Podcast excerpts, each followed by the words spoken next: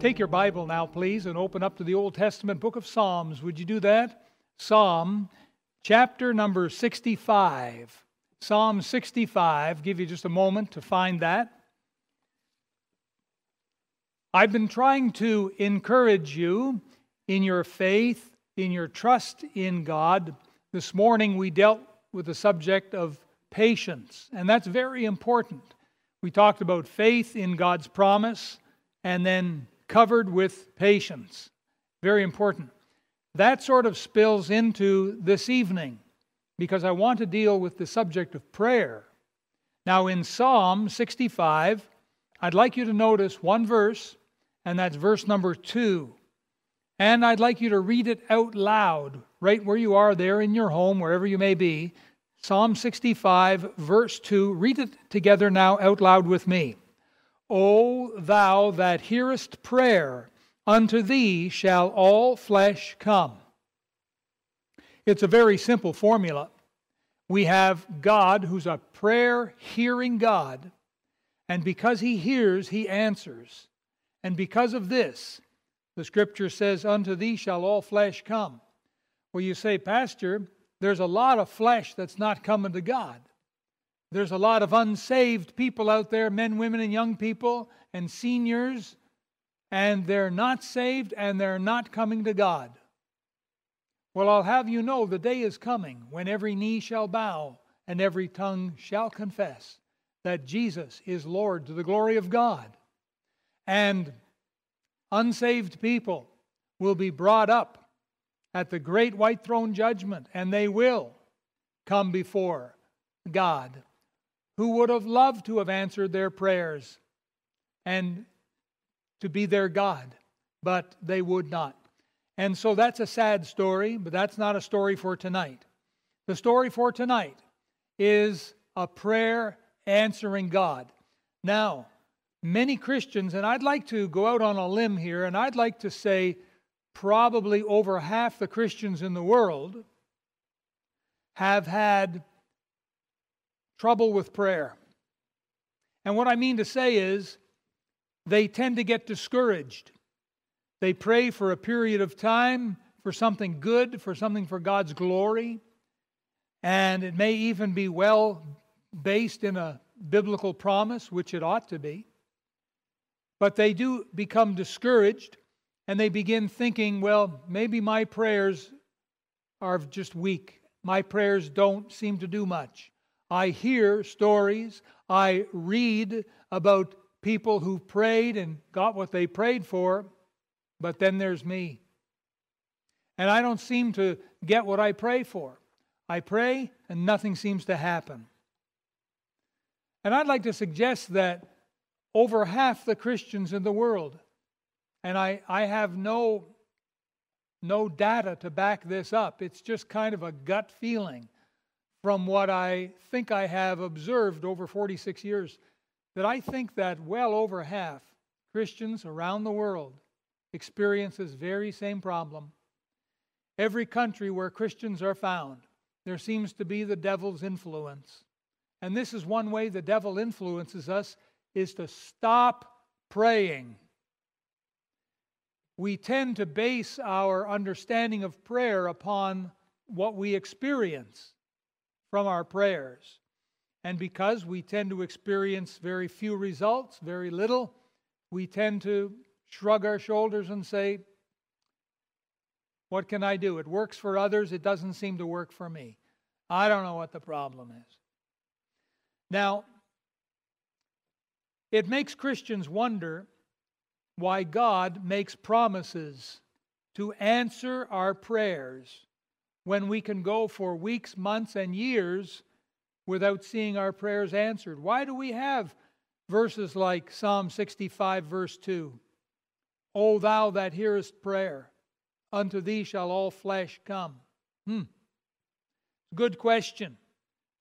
Well, I suppose if we were God, or if somehow we could see things as God sees them, we might just understand why it is that our prayers go unanswered. God is not willing for our prayers to go unanswered. God is wanting to answer prayer. of course, we naturally say, well, then why aren't my prayers being answered? I believe that prayer is to be done by faith and not according to the results we see with our eyes or hear with our ears. Our prayers are to be by faith. Again, I'm trying to encourage and strengthen your faith. And prayer is an essential service that must be done by faith. And so, tonight, I'd like us to explore this subject what God must do to answer your prayers. Let's begin with prayer. Our Heavenly Father, your word says that unto you all flesh shall come. Well, right now, here's a little bit of flesh. Those of us here in the internet church service tonight, with our heads bowed, our eyes closed, and we're assembling around the throne of grace right now. And we're united in our desire to be able to pray and to pray effectively. Please, Father, in, increase our faith. Open the eyes of our understanding so that we can come away from the sermon tonight, from the church service tonight, strengthened and more equipped to go into this week and to pray our way through it. And so help us to this end. In Jesus' name we ask, Amen. Well, I believe that in order for us to understand the answer to our question about what God must do in order to get your prayers answered, I think that we must first understand a simple principle. We'll call it cause and effect. Cause and effect.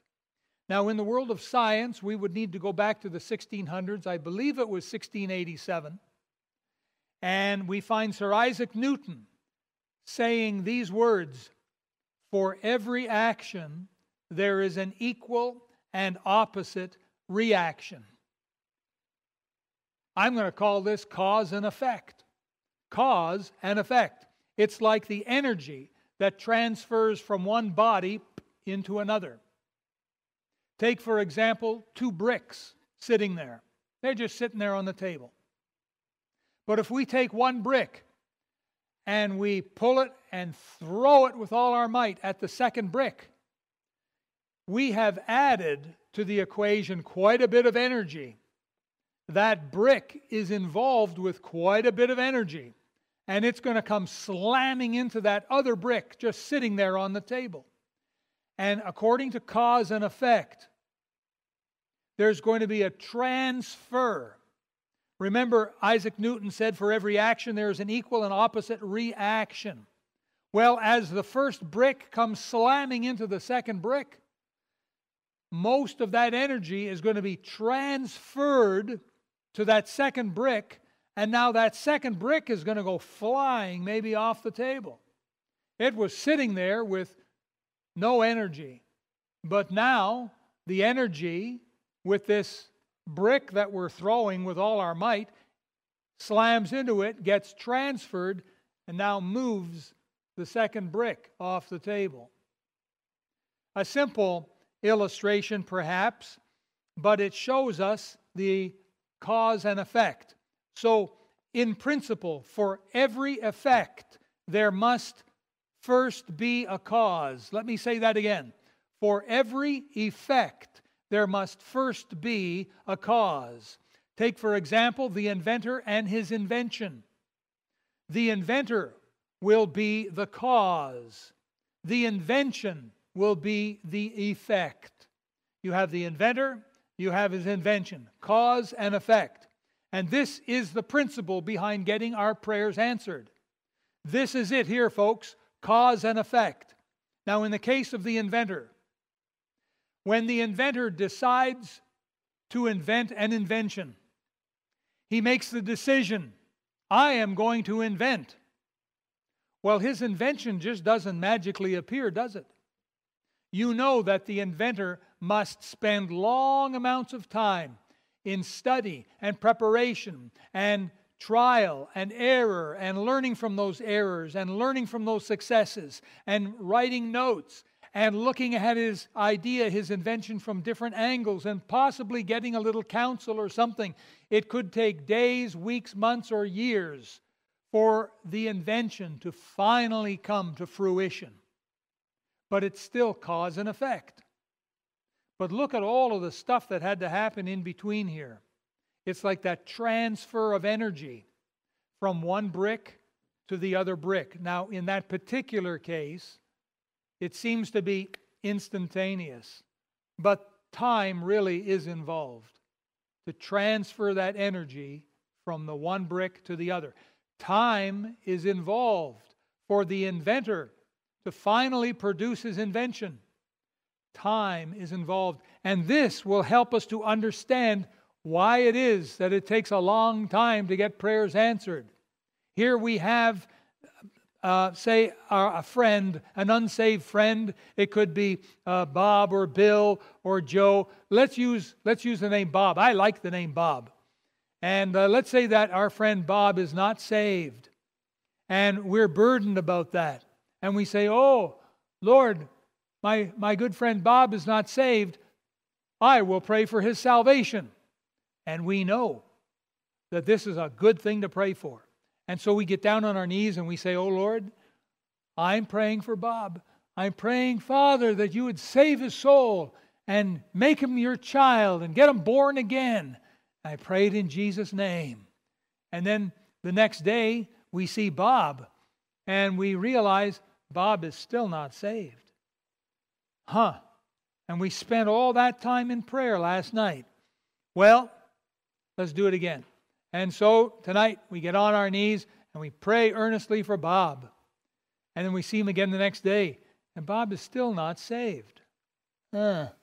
And so we spend a total of eight days praying for Bob, and each day we meet Bob and not saved.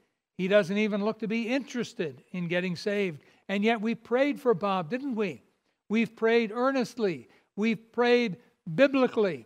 We've prayed in Jesus' name for God to be glorified, for Bob to be saved. And yet Bob is not saved. And so we do what we often do. And I'm sorry to say this, folks, but we do sometimes what we do best we give up. We kind of quit and we say, Whoa, well, I guess maybe my prayers just aren't good enough. Or we might say, well, maybe it's not Bob's time to be saved. Or maybe we might even try and say, maybe Bob is not destined. Maybe it's not his destiny to be saved. Bottom line is we give up, we quit praying. Well, what is really happening behind the scenes when we pray? I mean, the inventor, he decides, I shall invent. I will invent the world's best mousetrap.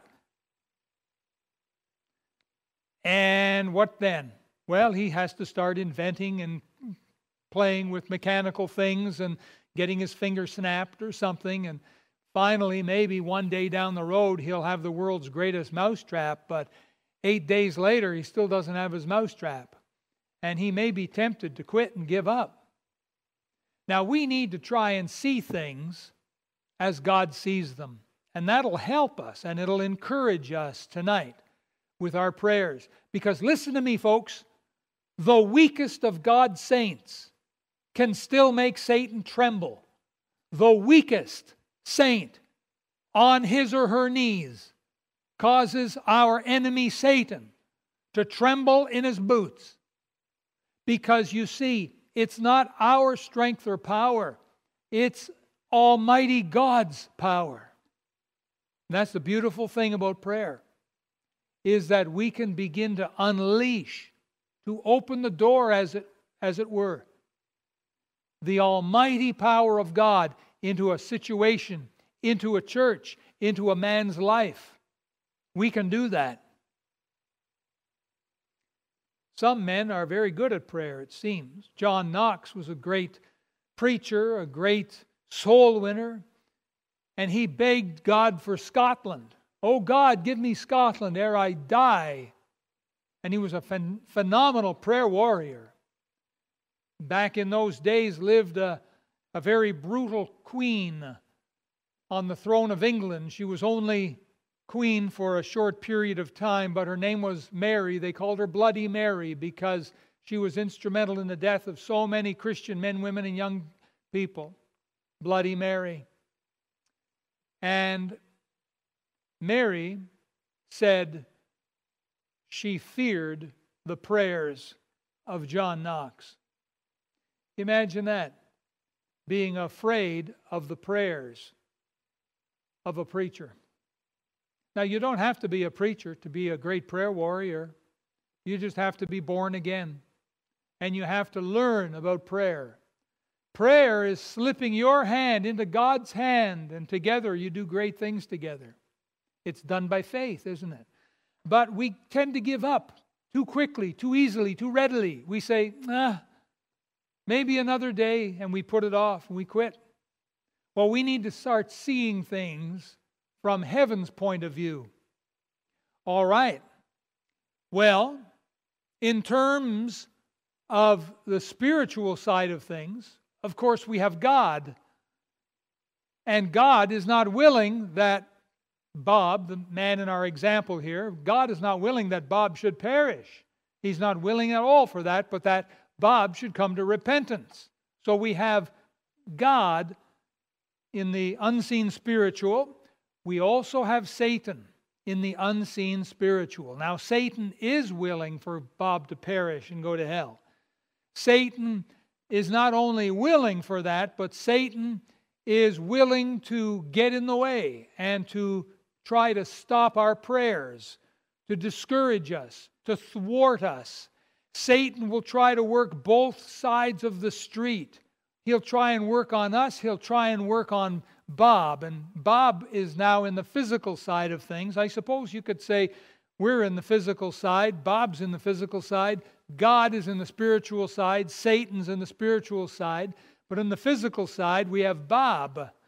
And Bob, perhaps over the many years he's lived, has managed to harden his heart, and no doubt Satan has had something to do with that. But Bob has hardened his heart in sin. And so, what have we done so far? We've prayed for Bob's salvation for a whole eight days, and then we quit for one reason or another. We give up. And sometimes we just forget. Have you noticed that? A prayer request comes, you raise your hand, I'll pray, I'll pray for it, and you do. That night, and the next night, and the third night, and the fourth night, you forgot. And then by the sixth night, you say, Oh my, I was supposed to pray, I forgot. Have you ever done that one? Well, that's pretty common as well. But in terms of value, Bob's eternal soul and his salvation is worth more than all of the great inventions of all the great inventors of this world. You could do an interesting study if you went on the internet and typed in the words, What is the greatest invention of man? And you'll get all kinds of answers back on that. I tried typing that in in a few different ways. I tried typing in what is the greatest mechanical invention in history and in the world today? What is the most complicated technological uh, invention of man? I've tried typing in these things, and you get a variety of answers back. I would have to guess that the uh, space age, the um, uh, space shuttle, hmm, these monster big rockets, all of the most powerful computing software and hardware and all of the energy involved and the billions of dollars, I would tend to think that this accomplishment, this space age of getting rockets and men up to the moon, and now we've got machines on Mars. Myself, I would tend to think that these are some of the greatest technological, mechanical uh, inventions of the modern world. Bob's salvation is more valuable than all of that put together. The salvation of one soul is worth more than all of the technological apparatus, all of the mechanical majesty, all of the financial wizardry. It's worth more than anything this world has to offer. Imagine if it was your eternal soul Imagine if you were the one who was about to spend an eternity in hell forever and ever and ever. You know, what, what would you give in, in exchange for your soul? Well, what's the value of Bob's salvation? It's so precious that it took the life of Almighty God on the cross to pay the cost. That's what it did. Therefore, we should not be surprised if it takes a long time for our friend Bob to be saved. The space program didn't happen overnight. They were working on that one for a long time. Decades and decades and decades they've been working on it. It's still not perfect today, but boy, are they ever far ahead. They are light years, pardon the expression, light years ahead of where they, they were 20, 30 years ago. It's phenomenal. But it didn't happen overnight. And we shouldn't be surprised if after eight days, Bob's still not saved. Because you see, a lot of stuff has to happen. When we get on our knees and we start praying, what has to happen? A lot has to happen. There's a lot that God has to do.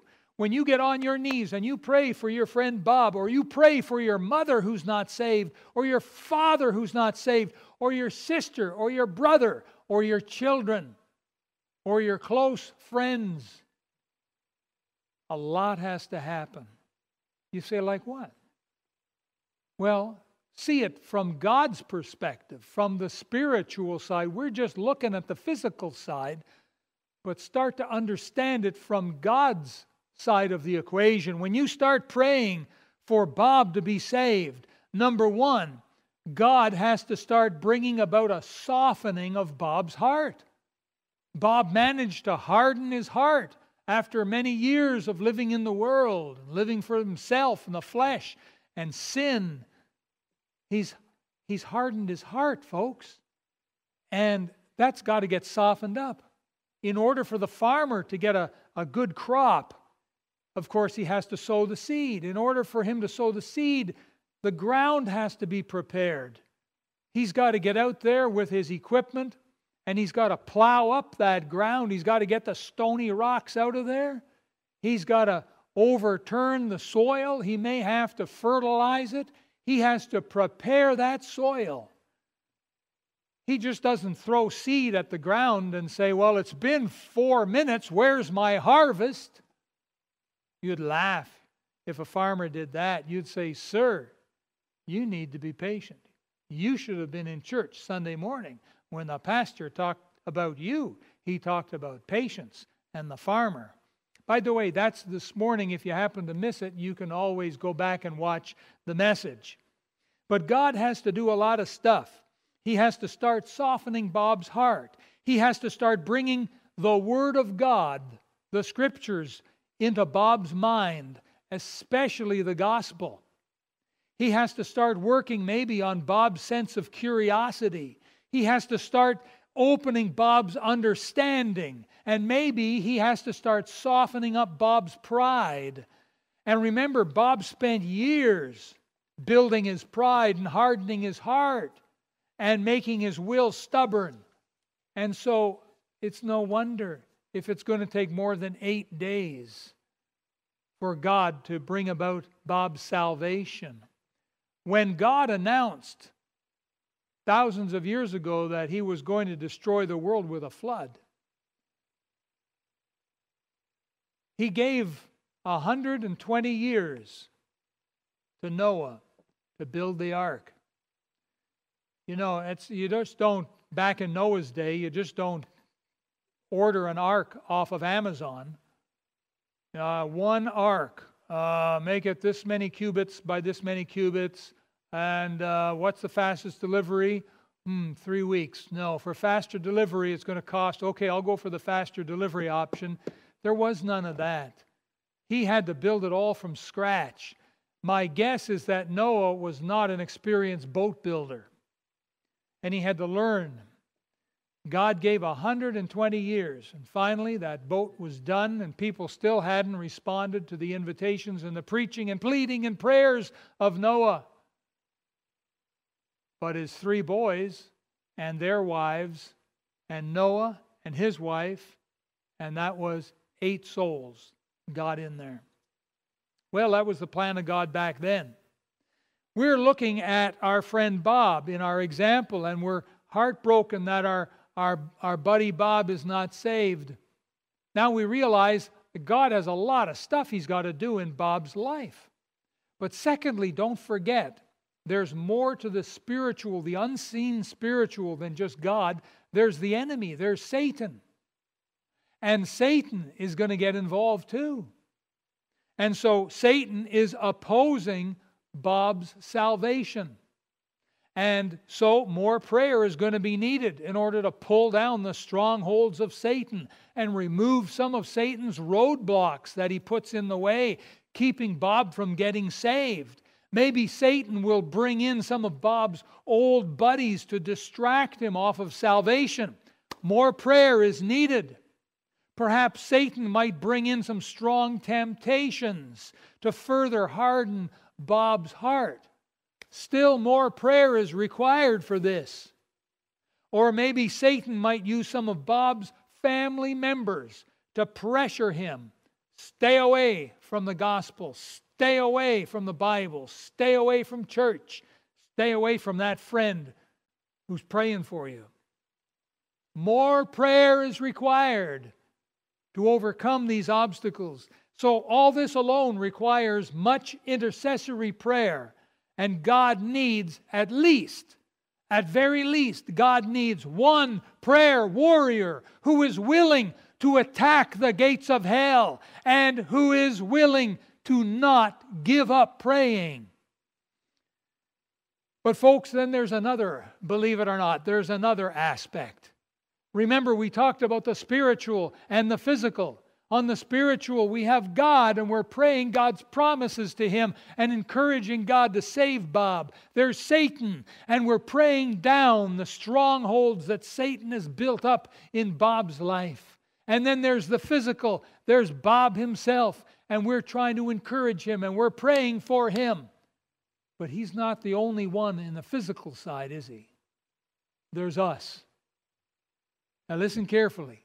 Sometimes there are things wrong with the Christian that are hindering our prayers.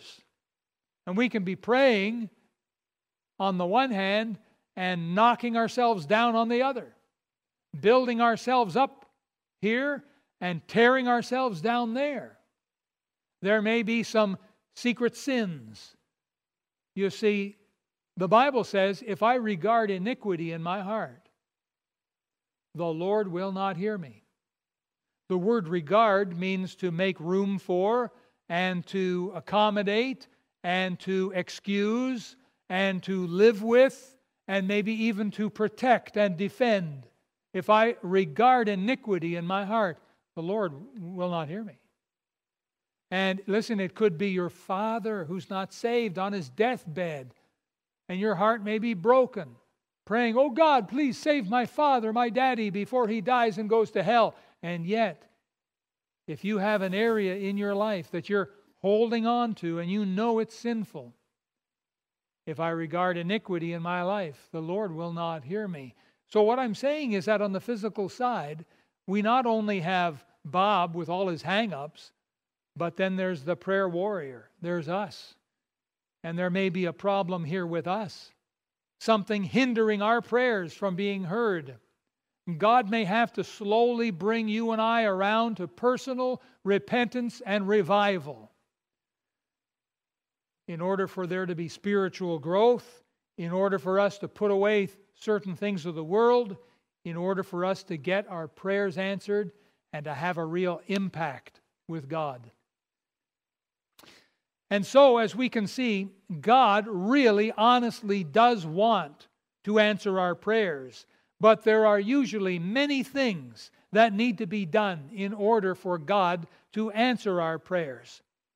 And that's why we often make the mistake of quitting and giving up. But I've prayed for a whole month. I've prayed for six months. Nothing.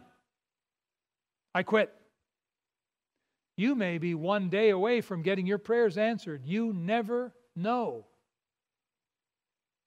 One thing is for sure God wants to answer prayer.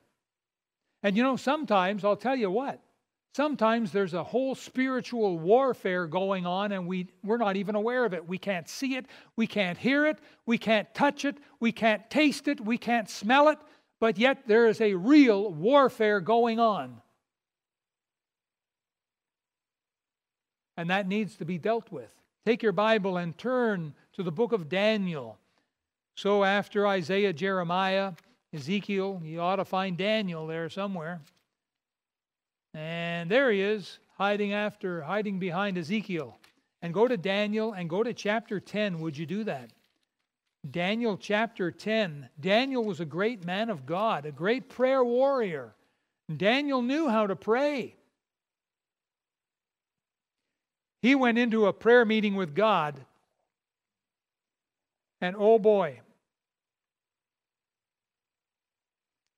his prayers weren't getting answered.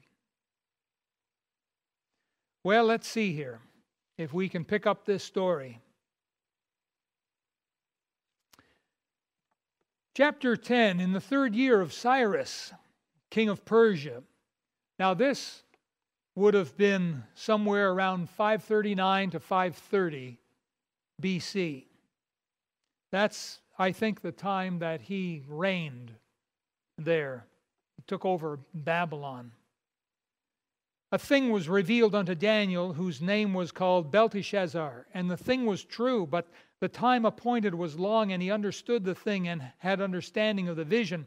In those days, I, Daniel, was mourning three full weeks. I ate no pleasant bread, neither came flesh nor wine in my mouth, neither did I anoint myself at all, till three whole weeks were fulfilled. And in the four and twentieth day of the first month, as I was by the side of the great river, which is Hiddekel, then I lifted up mine eyes and looked, and behold, a certain man, this is an angel, a certain man clothed in linen, whose loins were girt about with fine gold of Uphaz his body also was like beryl, his face has the appearance of lightning, and his eyes as lamps of fire, and his arms and his feet like in color to polished brass. And the voice of his words are like the voice of a multitude. This is no ordinary man, this is an angel. And I, Daniel, alone saw the vision, for the men that were with me saw not the vision, but a great quaking fell upon them, so that they fled to hide themselves. Therefore I was left alone and saw this great vision, and there remained no strength in me. For my comeliness was turned in me into corruption, and I retained no strength. Yet heard I the voice of his words, and when I heard the voice of his words, then was I in a deep sleep on my face, and my face toward the ground. And behold, an hand touched me, which set me upon my knees and upon the palms of my hands. And he said unto me, O Daniel, a man greatly beloved, Understand the words that I speak unto thee, and stand upright, for unto thee am I now sent. And when he had spoken this word unto me, I stood trembling. Then said he unto me, Fear not, Daniel, for from the first day that thou didst set thine heart to understand and to chasten thyself before thy God, thy words were heard. What did we just read in Psalm 65, verse 2 O thou that hearest prayer, unto thee shall all flesh come. Here was Daniel coming. End of verse 12. And I am come for thy words. Verse 13. But the prince of the kingdom of Persia withstood me one and twenty days. This is an angel talking to a man. And the angel said, that this prince of Persia withstood me. How can a human man withstand an angel? Maybe it wasn't a human man withstanding the angel. So he goes on and he says, But lo, Michael, one of the chief princes, that's Michael the archangel, came to help me, and I remained there with the kings of Persia. Now I am come to make thee understand what shall befall thy people in the latter days for yet the vision is for many days. Let's stop right there. We have spiritual war going on. And Daniel didn't know anything about it. This great man of God and his companions were clueless what was happening in the spiritual realm. And finally, this angel comes and tells him, ah, ah, From the very first day I was sent, but it's like Satan hindered me. And I was in battle, and Michael the archangel had to come and help me. And finally, I'm here to answer your prayers. You see, sometimes, sometimes there's spiritual war going on as we're praying earnestly for great things for God's glory. But we, you see, we, we're not aware of it, are we? There's so much that has to happen in order for God to answer our prayers. There's usually a lot of behind the scenes stuff that needs to go on. For example, a little boy, a little boy says, "When I grow up, I'm going to be a I'm going to be a fireman." And we we pat him on the head and we say, "That's good, sonny. That's a good profession. Good for you." The next day we say, "Well, why aren't you a fireman, boy?" I'm, I'm still busy growing up. Well, that, that is true. The little boy's got a lot of growing up he's got to do. He's got a lot of studying and training. He's got to apply. And then if he's accepted, he's got to undergo lots of rigorous training before he can rush into a burning building and save people's lives. So you see, a lot of stuff has to happen between the time the boy says, I'm going to be a fireman, to the point where he says, Don't worry, ma'am, I'm here to save you. And he picks her up and carries her out of the burning building. A lot of stuff has to happen in between. Do you agree? Interesting, isn't it? Our prayers must be by faith, based upon God's promises in the Bible. Turn back to Psalm 37. I love this psalm. This is one of my favorites. Psalm 37 and verses number 4 to 5. Psalm 37, verses 4 to 5. Would you read it out loud with me? Let's read it together, shall we? Verse 4 Delight thyself also in the Lord, and he shall give thee the desires of thine heart. Commit thy way unto the Lord. Trust also in him, and he shall bring it to pass. You see that? It must be our faith in God. In John chapter 15, uh, this is a, a verse or two that many of you will know. But in John chapter 15 and verse 7 and 8, our Lord Jesus says, If ye abide in me, and my words abide in you, ye shall ask what ye will, and it shall be done unto you. Herein is my Father glorified, that ye bear much fruit, so shall ye be my disciples. Don't you love it? You see, God really does want to answer prayer. God is more anxious and excited to answer prayer than you are. But a lot of stuff has got to happen sometimes in order for Him to answer that prayer. Now, if you happen to be praying for, say, for example, nice weather on Saturday so that the fire brigade can get out and distribute more tracts, well, God doesn't usually have to do a whole lot of stuff in order to change the weather for a couple of hours. But if you're talking the eternal salvation of our buddy Bob, you're talking a whole different kettle of fish. And a lot of stuff has to happen because God will not impose his will upon a human being. God is not this type that overrides the human will and turns us into robots or zombies and forces us to say this and do that and not do that. God's not like that. He is sovereign, but He knows in advance what our choices will be. So, Psalm 37, 4 to 5, John 15, 7 to 8, these are absolute promises, and we must exercise faith in God's trustworthiness in order for Him to answer our prayers. Now, I'll warn you this. I'm almost done here, but I'll warn you this. There is a temptation sometimes to rush in there and try and help God out. And we must resist that. In Proverbs chapter 3, verses 5 and 6, it says, Trust in the Lord with all thine heart and lean not unto thine own understanding. In all thy ways acknowledge him, and he shall direct thy paths. But we must learn to trust in him with all our heart. Abraham turned out to be the father of the, the Jewish nation, and yea, the father of saved people, really. Faithful Abraham. But did you know, after he married his wife Sarah, maybe they were just a young couple? I wonder if they married uh, at the same age that my wife and I married each other. I wonder when their 40th anniversary was. But Abraham is 75, and he and Sarah still had no children. What's wrong? Something's not right here. And so God promises him a son. Oh, praise the Lord, says Abraham. Going to have a son. You hear that, honey? Hmm, yes, dear. We're going to have a boy. That's the promise of God. Year after year go by, no boy, no boy. 15 years goes by, oh boy, no boy. And so uh, Sarah says to Abraham, You know, honey, maybe we had it wrong here. Maybe we got to help God out a little. Pardon my paraphrase. Here's my handmaid, Hagar. She's young enough to be able to give birth. Let's do what others do, and we'll get a child by her. So you, you and her, give us a child. And there's Abraham, 90 years old, says, Yes, dear. That was a mistake.